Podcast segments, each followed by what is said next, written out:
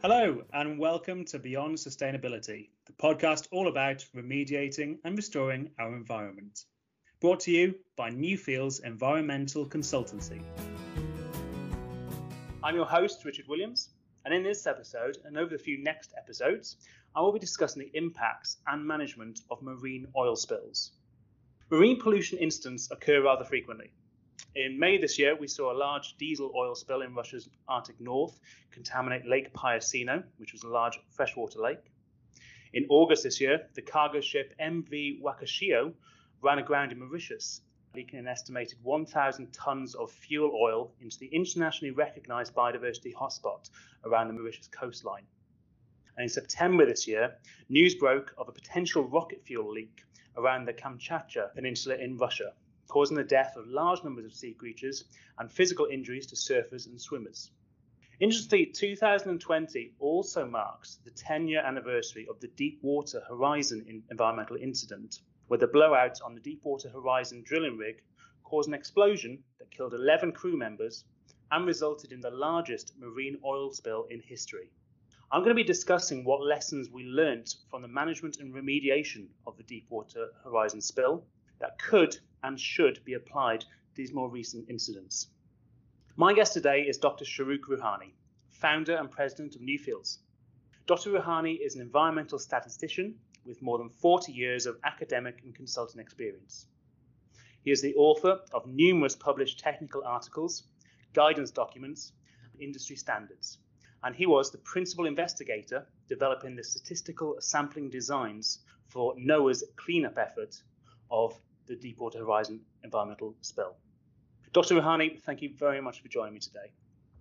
Thank you, Richard, for having me today. It is my pleasure to discuss lessons learned after the Deepwater Horizon incident. So, tell what, could you start by giving us like an overview of the Deepwater Horizon incident, please? Sure. Deepwater Horizon was a semi-submersible mobile offshore drilling platform in the Macondo prospect oil field about 40 miles off the coast of Louisiana. Offshore drilling started in February 2010, water depth of approximately 1.5 kilometers, almost a whole a mile deep water. On April 20th, 2010, less than three months into drilling, an explosion and subsequent fire resulted in the sinking uh, of the platform and a massive oil spill that lasted for 87 days. During this period, more than 4.9 million barrels of crude oil was released, impacting large parts of the marine and coastal ecosystems of northern Gulf of Mexico, with more than 2,000 kilometers of oil shorelines. The incident was the largest oil spill in the U.S. history. Wow, thank you. Um, so Newfields obviously did a lot of work um, during the time and uh, in the subsequent years. Um, so can you first tell us how Newfield, how and why Newfields uh, became involved with the with the project? A few days after the incident, uh, Newfields was approached by NOAA, that is the National Oceanic and Atmospheric Administration, to provide expert services to the Natural Resource Damage Assessment, uh, or as they say, NRDA team. As the extent of the problem became clear in the, in the subsequent weeks, Newfield's role was expanded into other aspects of the assessment. Um, during this extensive effort, a large number of scientists and experts assisted NOAA, which was faced with uh, new challenges that led to many valuable lessons learned. Okay. So, what was the role of Newfields during those investigations? Then? Initially, Newfield's role was limited to forensic chemistry and statistical analysis. Gradually, through interactions with numerous groups of experts of the assessment team, Newfield's uh, role was expanded into sampling design, uh, leading field sampling crew, forensic investigations, and data analysis. During these extensive efforts, NOAA team um, encountered uh, numerous problems and we had to come up with solutions and uh, uh, try to address many problems that we encountered. Mm. You, you, said that uh, over time, sort of the roles Newfield's played evolved quite a bit. Do we take from that that at the very start of the incident there wasn't a clear uh, management strategy in place? This was very much a, a learn by doing sort of sort of um, management style. To, to a to a large extent, Richard, this was the this is exactly what happened. The scale of the incident was so large that, and it was so uh, unique in the history of uh, United States environmental efforts that it was completely new. And as a result, uh, you know, especially the first few months were a, a very fast learning curve that all of us went through. So how did it sounds like Deepwater Horizon was very, like you say, it was, it was quite a different um, instance to ones that had happened previously. So how how was it different from other, say, other natural resource damage cases? Uh, Deepwater Horizon, as uh, you know, we discussed, was a much larger than a typical oil spill. Uh, federal government in the United States was really uh, to address oil spills in the waters of the United States. And uh, many of the procedures were designed and implemented for typical oil spills. In such situations, NOAA uses quantitative procedures to evaluate the damage and to determine the scope and scale of compensatory restoration. That's the whole objective of this work is to and then ensure uh, that you provide enough comp- compensations to balance the loss caused by the oil spill. The quantitative procedures that NOAA has developed are now industry standards. For example, HEA, HEA, which is Habitat Equivalency Analysis, or REA, REA, Resource Equivalency Analysis, are examples of these procedures basically using these techniques, uh, the damage is quantified and then it can be expressed either in monetary units or units of habitats or resources. I'll give you an example. Consider an oil spill that impacted 10 acres of wetland, uh, which would take 10 years to be fully restored under a HEA habitat equivalency analysis, NOAA may require restorations of 500 acres of wetland as a compensatory measure or require payments equal to the value of 500 acres of wetlands. During the Deepwater Horizon, NOAA, uh, recognizing the injury, the scale of the injury, which was much wider than the typical oil spills, decided not to use a quantitative procedure. In other words, they uh, decided to avoid using HEA or REA techniques. Instead, the federal government argued that the scale and the scope of restoration should be determined based on the judgment of the trustees. And who are the trustees in this case? In this case, the trustees was the federal government, uh, mainly uh, led by NOAA, and the five states which were affected. The five affected states were Louisiana, Mississippi, Alabama, Florida, and Texas.